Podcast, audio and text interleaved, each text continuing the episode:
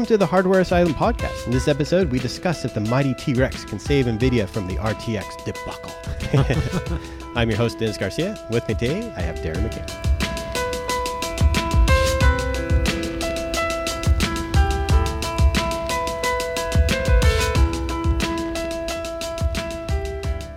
Dennis, I noticed that it's gotten a little bit cold outside, but that doesn't seem to be keeping the lab cold because you've got a particularly hot piece of hardware on the bench. Oh man, that thing looks gorgeous. What am I looking at here? You are looking at a product that actually has two ice related features.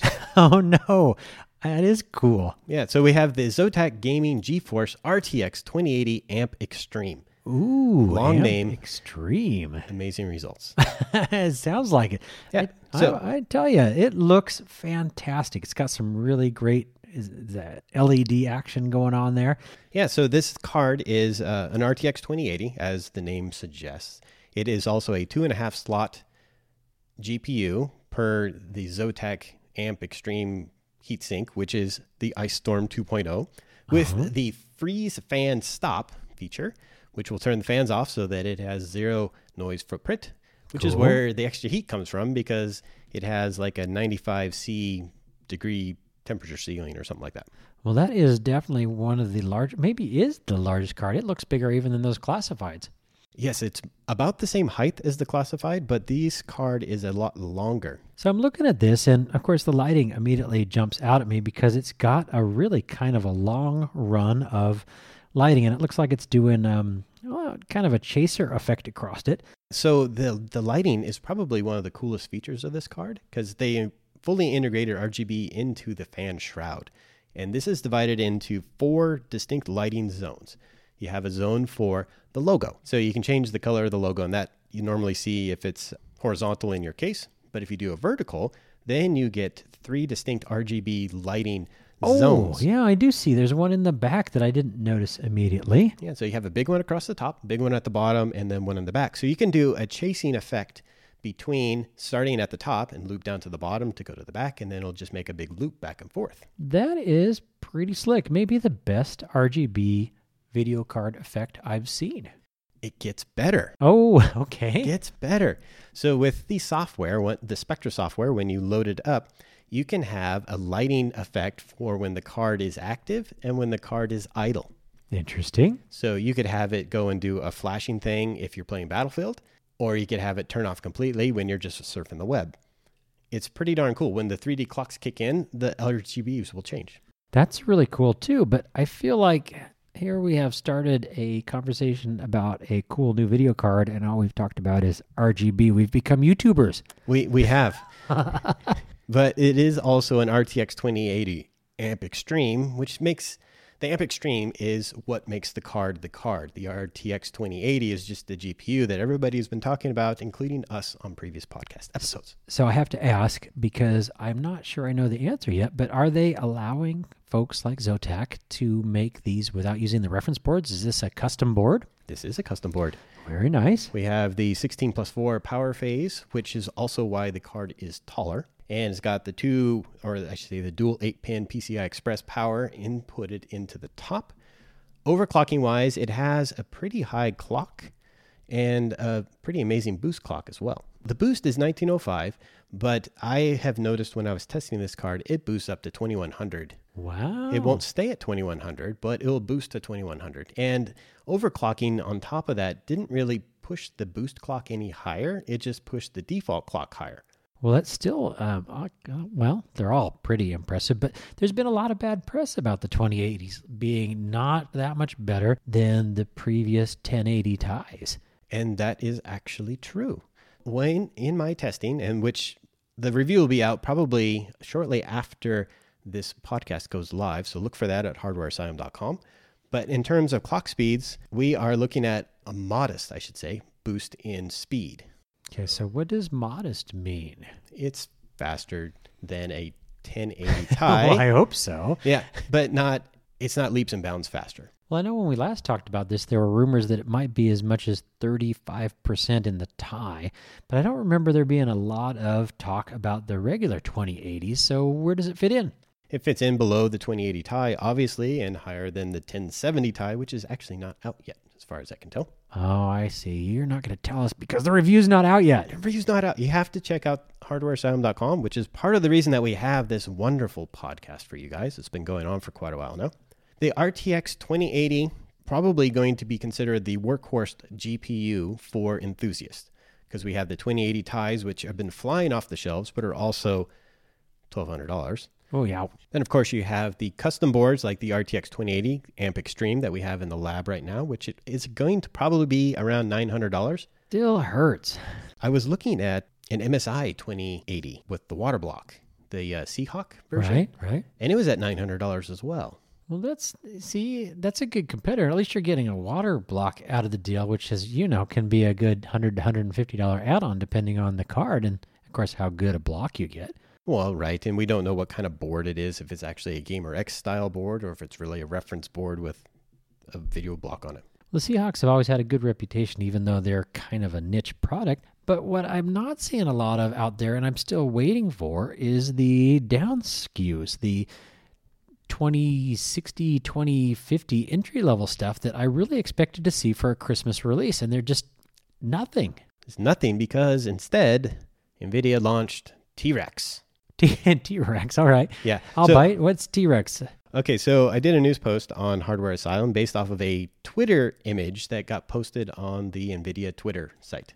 They had the NVIDIA campus and then a shadow of a T Rex Oh, shining onto it. Not the actual dinosaur, but a shadow of the dinosaur.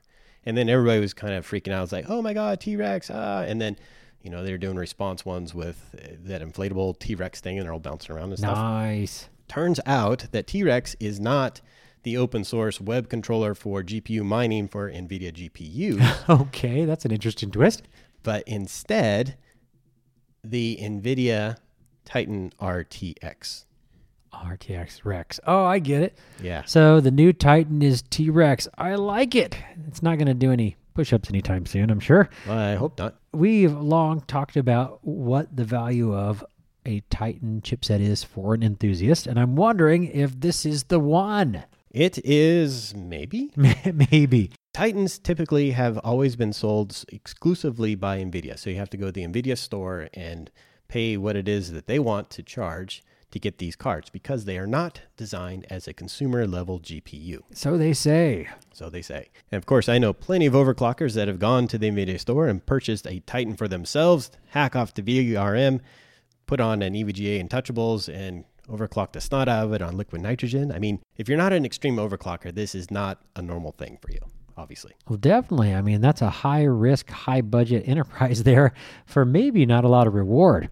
Well, no, it fake internet points, right? That's exactly right. But you get the views, and uh, apparently you get the cups. Get the cups, and sometimes you get cards. So let's talk about this Titan card. I mean, is this really the way? Is it that much better than a 2080 Ti? Well, it is the full realization of the Turing architecture. Much like the previous Titans, it is the full GPU because NVIDIA goes and will lop off CUDA cores and whatnot and sell them for less money.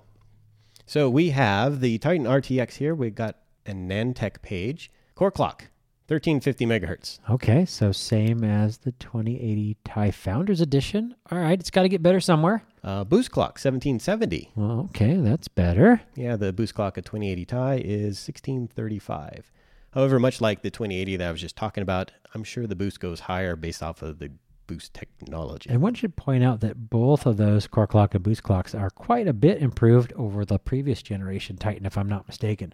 Yeah, by a couple hundred megahertz. Hey, that's not bad. Memory bus is the same. Memory bandwidth is slightly higher because of the faster memory clock. VRAM is 24 gigabits over the 11 gigabits down the Now 2080 we're Ti. talking, yeah. And then we got 16.3 teraflops a second versus the 14.2 teraflops a second. And I'm looking for where is the core count? Oh, here's the total cores. So we have a 4,608 CUDA cores. That's 250 more than the 2080 Ti. That's where some of this extra clock speed comes from. That sounds like a lot. And then we have 576 Tensor cores, and we have some AI cores on top of that because of the RTX architecture. But feature wise, does it have all the same features as the 2080 Ti? I mean, hmm? does this thing do the ray tracing and all that good stuff? Yep, totally does ray tracing because of the RTX architecture. That some of those cores are the ray tracing cores, so that's dedicated for that craft. But again, the Titan is designed more as a workstation professional card. So we're going to be doing a lot of GPU rendering on this thing, and that's where this extra uh, horsepower comes from. But for a few bucks more, I might be able to get a Battlefield 5 boost, right? Of course, you have more VRAM, so you can load more of the larger textures. You should be able to get better performance all around, really. That sounds excellent. So, how much more would I pay for this thing? Uh, probably around two thousand five hundred dollars. I'm sorry, what? um, 2005. Yeah, two thousand five hundred dollars. That is a little over double the price of a twenty eighty Ti. And I suppose next you're going to tell me that you just SLI that bad boy, right? Oh, it supports totally. NVLink, it supports uh, two cards together. That's the current NVIDIA thing. We're just doing two cards. You have to do the high bandwidth This does like 100 gigabits per second or something like that across the NVLink. So that's another, what, 30 or 60 or something dollars for the crazy link? I think so. And then, of course, another Oh, gosh, so that's 250,000 pesos. so like 5500 That's uh, that's almost a new car right there if you're not too picky about your car. Holy cow. 5200 maybe to do SLI Titans. Wow. That sounds impressive. I think I think we should do that. I'd certainly do it if somebody'd give them to me. Yes, I think a lot of people are in that same boat. The part that is really interesting is that I built a new machine a little while ago, and I thought to myself, hey, I can pull a video card off the shelf, plug it in, but then I would have to buy a water block for it to go with the new water cooling loop that I built. Right? So I got on the old eBay and it's like, okay, so we have 2080s coming out. We have a lot of enthusiasts that are going to be dumping their 1080s. We have miners that have lost their shorts in the market. They're going to be dumping cards because people aren't building mining machines anymore. And it's funny you say that because even the retail prices have been trending back down to almost the original announced MSRP, Imagine that. which is sort of funny to say. Yeah. In fact, I'm happy to say that were I to purchase an additional 1070, which is my card of choice, the gamer edition, thank you MSI, that I can get it for only $20 over what I paid for mine when I bought it launch day. Two years ago. Yeah, so I feel like I got a good investment, ironically, but who knew that it was going to work out like that? The idea with any sort of supply and demand, right, is that you have a new product being released. The old products, people want to get rid of them. Stores want them out of their out of their store shelves. The people that have them want to upgrade. They want to sell them. But with the uh, price gouging that happened because of the mining boom, I think a lot of people are a little upset that they paid twelve hundred dollars for a card that should only be six hundred dollars, Yeah, and then they're trying to sell them for eight hundred dollars. it's hard to feel sorry for them, honestly. It is. Case in point, I got onto the eBay and I was looking for an MSI Seahawk. Basically, it's the Gamer X version with the water block on it, right? Yeah. They have an AIO version and one with an EK water block, much like the one that you have. Yeah, love it. There was a guy, he had one listed for $590. It looked great, great condition. He had all the box, he had all the documentation. Kind of a great setup. It would be a perfect get in there, snag it, buy it, be happy. But 590 is still over, well, retail for at least where it's supposed to be. Well, I would expect retail on that one to probably be close to seven. I was thinking of the standard. That's true. Okay. But I figure, okay, we have new cards coming out, and for six hundred bucks, I could buy a twenty eighty. Right. So I offer him three hundred and fifty bucks. He immediately comes back and says, "Hey, the air cooled ones are worth more than that." Decline. I'm like- and then, of course, he goes in. He counter offers at five hundred and sixty dollars. He knocked thirty dollars off the price. $30. Oh, that's almost shipping. I'm like, uh, that is not how this works, dude. I can, you know, for the amount that you knocked off, I could probably, you know, for the effort, go buy a 2080, which is really what I should be doing anyway. Yeah, and throw another 100 on and maybe get the 2080 Seahawks. Well, yeah, exactly, because those are nine hundred dollars, Yeah. And at the 560, that's six hundred dollars, right? If I paid his full price for that car plus shipping and everything, another 300, I could get a brand new card. You know, the laws of supply and demand here are basically everybody is a little upset that they paid so much money for their cards, they don't want to release them. And that kind of gets back to a point that you said off the air about, hey, where's these 2060s? Yeah, yeah. Because that's usually where most people start hunting if they don't want to get the crazy enthusiast cards. 2060, or at least the 1060, was really the sweet spot in the last generation for the entry level gamer. Now, I still firmly believe that the 1070 is the best bang for your buck card, even still today, except for ray tracing. The fact that they're not out there is really telling. It kind of makes me feel like they're still trying to drive those old cards back off the shelves. So I want to go and kind of look at the stock market a little bit, if you can uh, bear with me talking a Oh. little bit technical about this kind of stuff. All right, well, bring bring the stocks to me because I am not an investor in video card stock today. Um, I kind of am. Oh no! All right, well, hopefully it's not all bad news then. Well, no, and it's something that we mentioned a couple podcasts back about how when RTX launched, the Nvidia stock dropped. Normally, when you have a product launch, people are excited; they want to invest. Yes, that's right. And Nvidia kind of had to fight that battle because the early reviews were, "What the heck, dude? Not enough performance boost." And they put all of their giblets into, hey, we got ray tracing. You should buy us. You should love this. And I originally speculated that, okay, they set the price of that $1,200 for the 2080 Ti, which they also launched the Ti edition a year early, it would seem, based off of the price gouging mining prices. Oh yeah. It come to find out the stock dropped because of the, the performance. Well, a month later, the stock halved. Oh, ouch. So we have like a two hundred and what was it? Two hundred and fifty dollars or no, two ninety Wow. was their fifty two week high. And as of this podcast reporting, we're down to one hundred and forty seven. That almost makes me feel like we should be giving investment advice because it can't stay down there, can it? Well, no, it can't. The reason why it dropped was because projected earnings came out a few weeks ago, as of this recording. And Jensen basically admitted that, hey, we have excess inventory. Excess inventory means that we are sitting on GTX 10 series chips that we have not sold yet because of the mining boom. They miscalculated how many cards they would be selling during that time period. They were going off the shelves at gangbusters. It was really hard to find a card, which is why the price gouging was happening. Right. And then, of course, when the mining fell through, all of that supply flooded into the market, but nobody wanted to lower their price. Uh, so maybe my chances of getting a 1080 Ti on the cheap will improve over the next few months. Well, we would hope. So Jensen had mentioned that they had excess inventory and it will take them a couple of quarters to work through that. Since they launched the 20 series, of course, the reason for the launch of the 20 series was because they don't have a fab. They have a projected schedule. And NVIDIA has always done a schedule every six months, every year, right? So they release new products every six months, a new architecture every year, and then they just keep going and going. So when you don't have a fab, you have to schedule this stuff out in advance. They had already scheduled out the 20 series. They had, what, two years of research into it.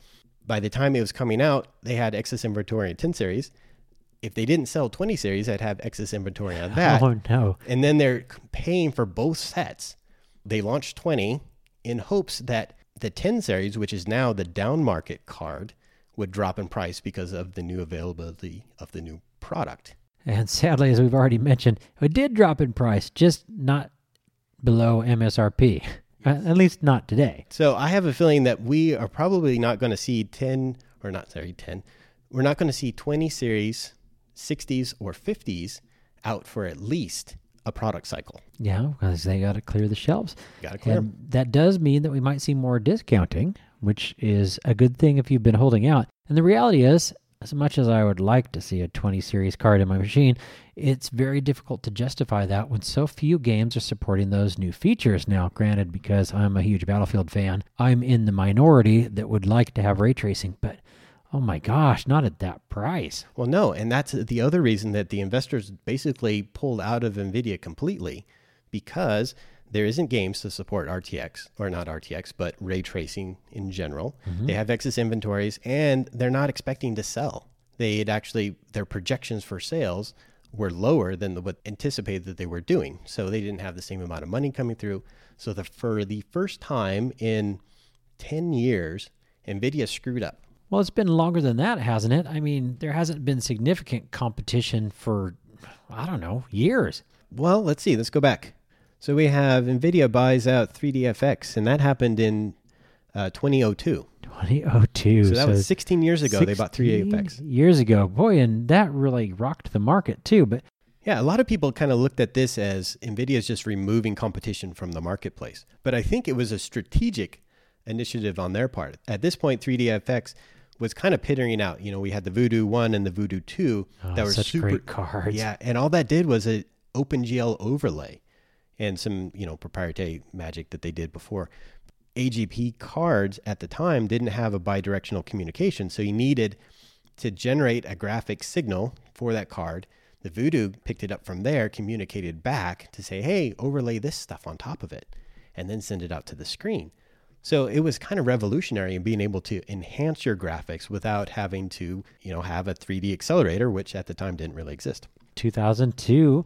Yeah, and then in 20, 2004, 2004, So just two years later. at Computex 2004, I met with NVIDIA. This was also the year that they, they being Intel, had created PCI Express. Oh, yeah. Big jump in performance. And I had heard that, well, PCI Express allows bi communication. So that's when they created the GPU or graphic processing unit, or expanded in this case.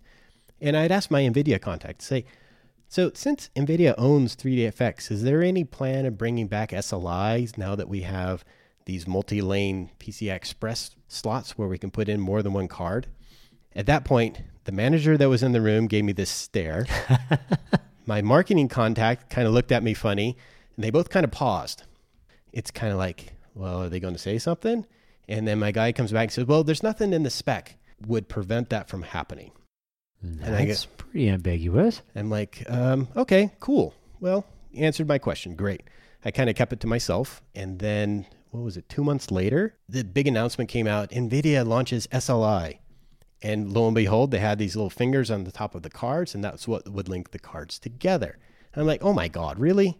So I go and email the guy saying, hey, so that's why I got that weird stare from you guys when I asked about SLI. I said, hey, I'm normally not that uncomposed. I'm like, all right, whatever, dude. Go marketing. SLI was probably one of the biggest things at this point that enhanced performance. As you remember, SLI when it first came out was buy a cheap card, buy a next one in like six months, and double your performance. Yeah. I mean, you buy the best card you could afford.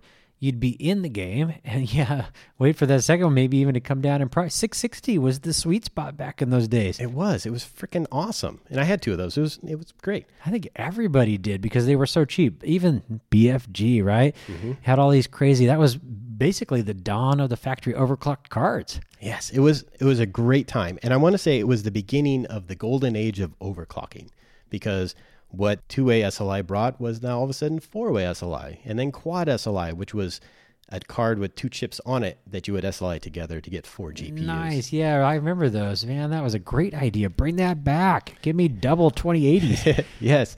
And then we had motherboard support for that, which is spawned with the multi GPU index that I do on Hardware Asylum, where we look at putting four cards onto a motherboard and what kind of cooling you would get and what kind of bandwidth you would get to each card and which one's primary and whatnot. Then dun, dun, dun. I know this is the sad part, right? The sweet spot for SLI was always two cards. Once you go past that, then you have diminishing returns. You still get more performance, but the CPUs at the time would not be able to keep up. You have low end CPUs not being able to drive all of the other cards, and then they get this thing called bottlenecking. NVIDIA goes and says, Well, you know, we have these 70 series cards, and we only want you to do two way SLI with those, even though they support four way. You can only do two. So they kind of neutered it in the drivers. And then later on, they said, well, we're only going to support four way SLI on the top end cards. And then they started removing the fingers on the lower end cards, which negates the original marketing of buy a low end card and then double your performance later on. Yeah, yeah. So they're kind of they were pushing it further and further up the market. And of course, now we have DirectX 12 where we don't have to have SLI because the game programmer writes in the code to link multiple GPUs together over the PCI Express, which is really what AMD brought to the market. They kind of lost out to AMD. I'm not sure how that actually works, but it kind of has come full circle. So now we have NVLink that only supports two cards because of the way that it's set up. You get great performance, but we're back to two cards best performance, but only on the top end cards. Well, and even still, they don't give you the option to add cards anymore. Strongly against it. And another differentiator, like you said, between the cheap cards and the expensive cards. But I feel like they kind of missed their opportunity there. uh, especially since they have so many 1070s and 1080s that are still out on the market. Right. And that brings the third thing that I was going to talk about that really enhanced gaming and another win for everybody was when they bought a GeForce PhysX. Oh, yeah. Now, that was when we really started to see the differentiation between AMD cards and NVIDIA cards. They bought the, the technology, they added it to the driver package, and it allowed you to have it on the GPU or on the CPU, depending on how you wanted to generate your PhysX. And it enhanced games. We have Borderlands 2 that has physics effects built into it. Everything built off of the Unreal Engine at the time. I remember how much fun it was to turn that thing all the way up. The oh, fire effects were out of control. It was freaking awesome. and thinking of it now, it's had NVIDIA released ray tracing as an add on board. They could have held on to the 20 series chips for a while. They could push through the 10 series backstock and get ray tracing out into the marketplace as an add-on board. And then, oh hey, my gosh, look at can us. you imagine an add-on? Even if they made it only compatible through the SLI bridge with the 20, or excuse me, the 1070, 1080s.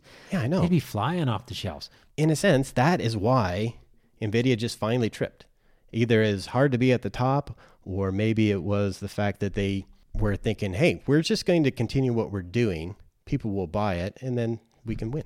Oh, interesting. So, uh, how's that affecting the stock? All the investors are saying, hey, NVIDIA is still a good buy. They're into this whole AI thing, they're into the self driving cars. The gaming market is just kind of what has always brought them money into the marketplace. Yeah, it's basically been like printing money for the last couple of years. They still have a good technology stack, they have a good product. They priced it incorrectly, in my mind. They priced the 20 series so high with the hopes that it would drive people to buy the 10 series and get them off the shelf. But the thing is, they oversold the ray tracing technology. Everybody wants the ray tracing and they're willing to pay for it. So, in a way, they're trying to get their money from the 20 series that they should be getting from the 10 series had they just kind of waited a little while. Well, I have to say, I'm not particularly sure it's time to buy stock anyway because I also saw nasty rumors that NVIDIA did not make the next console generation. No, they've been out of the consoles for a while, and that's that's a big miss, really, because when Nvidia got put into the original Xbox, that's what caused the stock to just skyrocket because all of a sudden they had support of Microsoft and the promise of the Microsoft marketing engine to get Nvidia in every home in the world, right? Right. The next generation, it was basically all AMD. AMD has been in the consoles ever since. Yeah, and in fact, if rumors can believe, the PlayStation 5 and the new Xbox both will be running off of the next generation ATI chipsets, both video and CPU. So, speculation aside, I still like NVIDIA. I would recommend NVIDIA products to anybody if you want to get the best bang out of your games. Ray tracing will be available in more games, probably in the next six months. Unfortunately, it kind of seems like a, a, rehash of my old GeForce 2 Ultra, GeForce right? 3 fiasco that I talked about in the previous mm. podcast. It just keeps coming back around. Yeah, but unless you have the hardware there to support new software features, you'll never have an advancement. It's just a matter of like, how much am I going to burn getting that out there so that others can take advantage of it? So let's jump back again to the Zotac Amp Extreme. Amp Extreme. Now, you like the card? I do like the card. So your first impression is I I I, I like the card. I want to keep it. Fair enough. But would you like to keep it if you had to purchase it? Is it a recommended card or are you still recommending a 1070, 1080? That is a good question. The enthusiast in me says yes. I need to have the RTX 2080. That is the card that needs to be in my machine right now. If I could get a 2070 and it was priced accordingly, I would. It seems right now with the two cards that are on the market, we're not going to count the Titan because that's just yeah, right. Five hundred dollars, right? The 1070 seems like that's the entry level right now, and the 2080 is really going to be the workhorse. And I mentioned that before. This is going to be the card that everyone wants. It's less than a thousand dollars. You can get custom versions of it, and the performance there is slightly more than the 1080 Ti, which we couldn't buy forever and ever ever anyway. So it really seems like the perfect stopgap. Just get this card, and don't look back. So it sounds like, at least if you're not in a 1070 or better, should be saving your money for a 2080.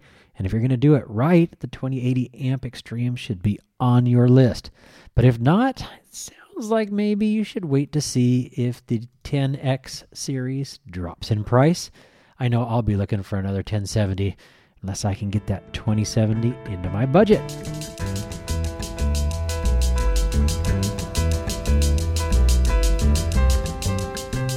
For more information on the topics discussed in this podcast, please consult our show notes on hardwareasylum.com. Stay up to date on the latest at Hardware Asylum by subscribing to our RSS, follow us on Twitter, or like us on Facebook. This has been a Ninja Lane production, copyright 2018. Thanks for listening.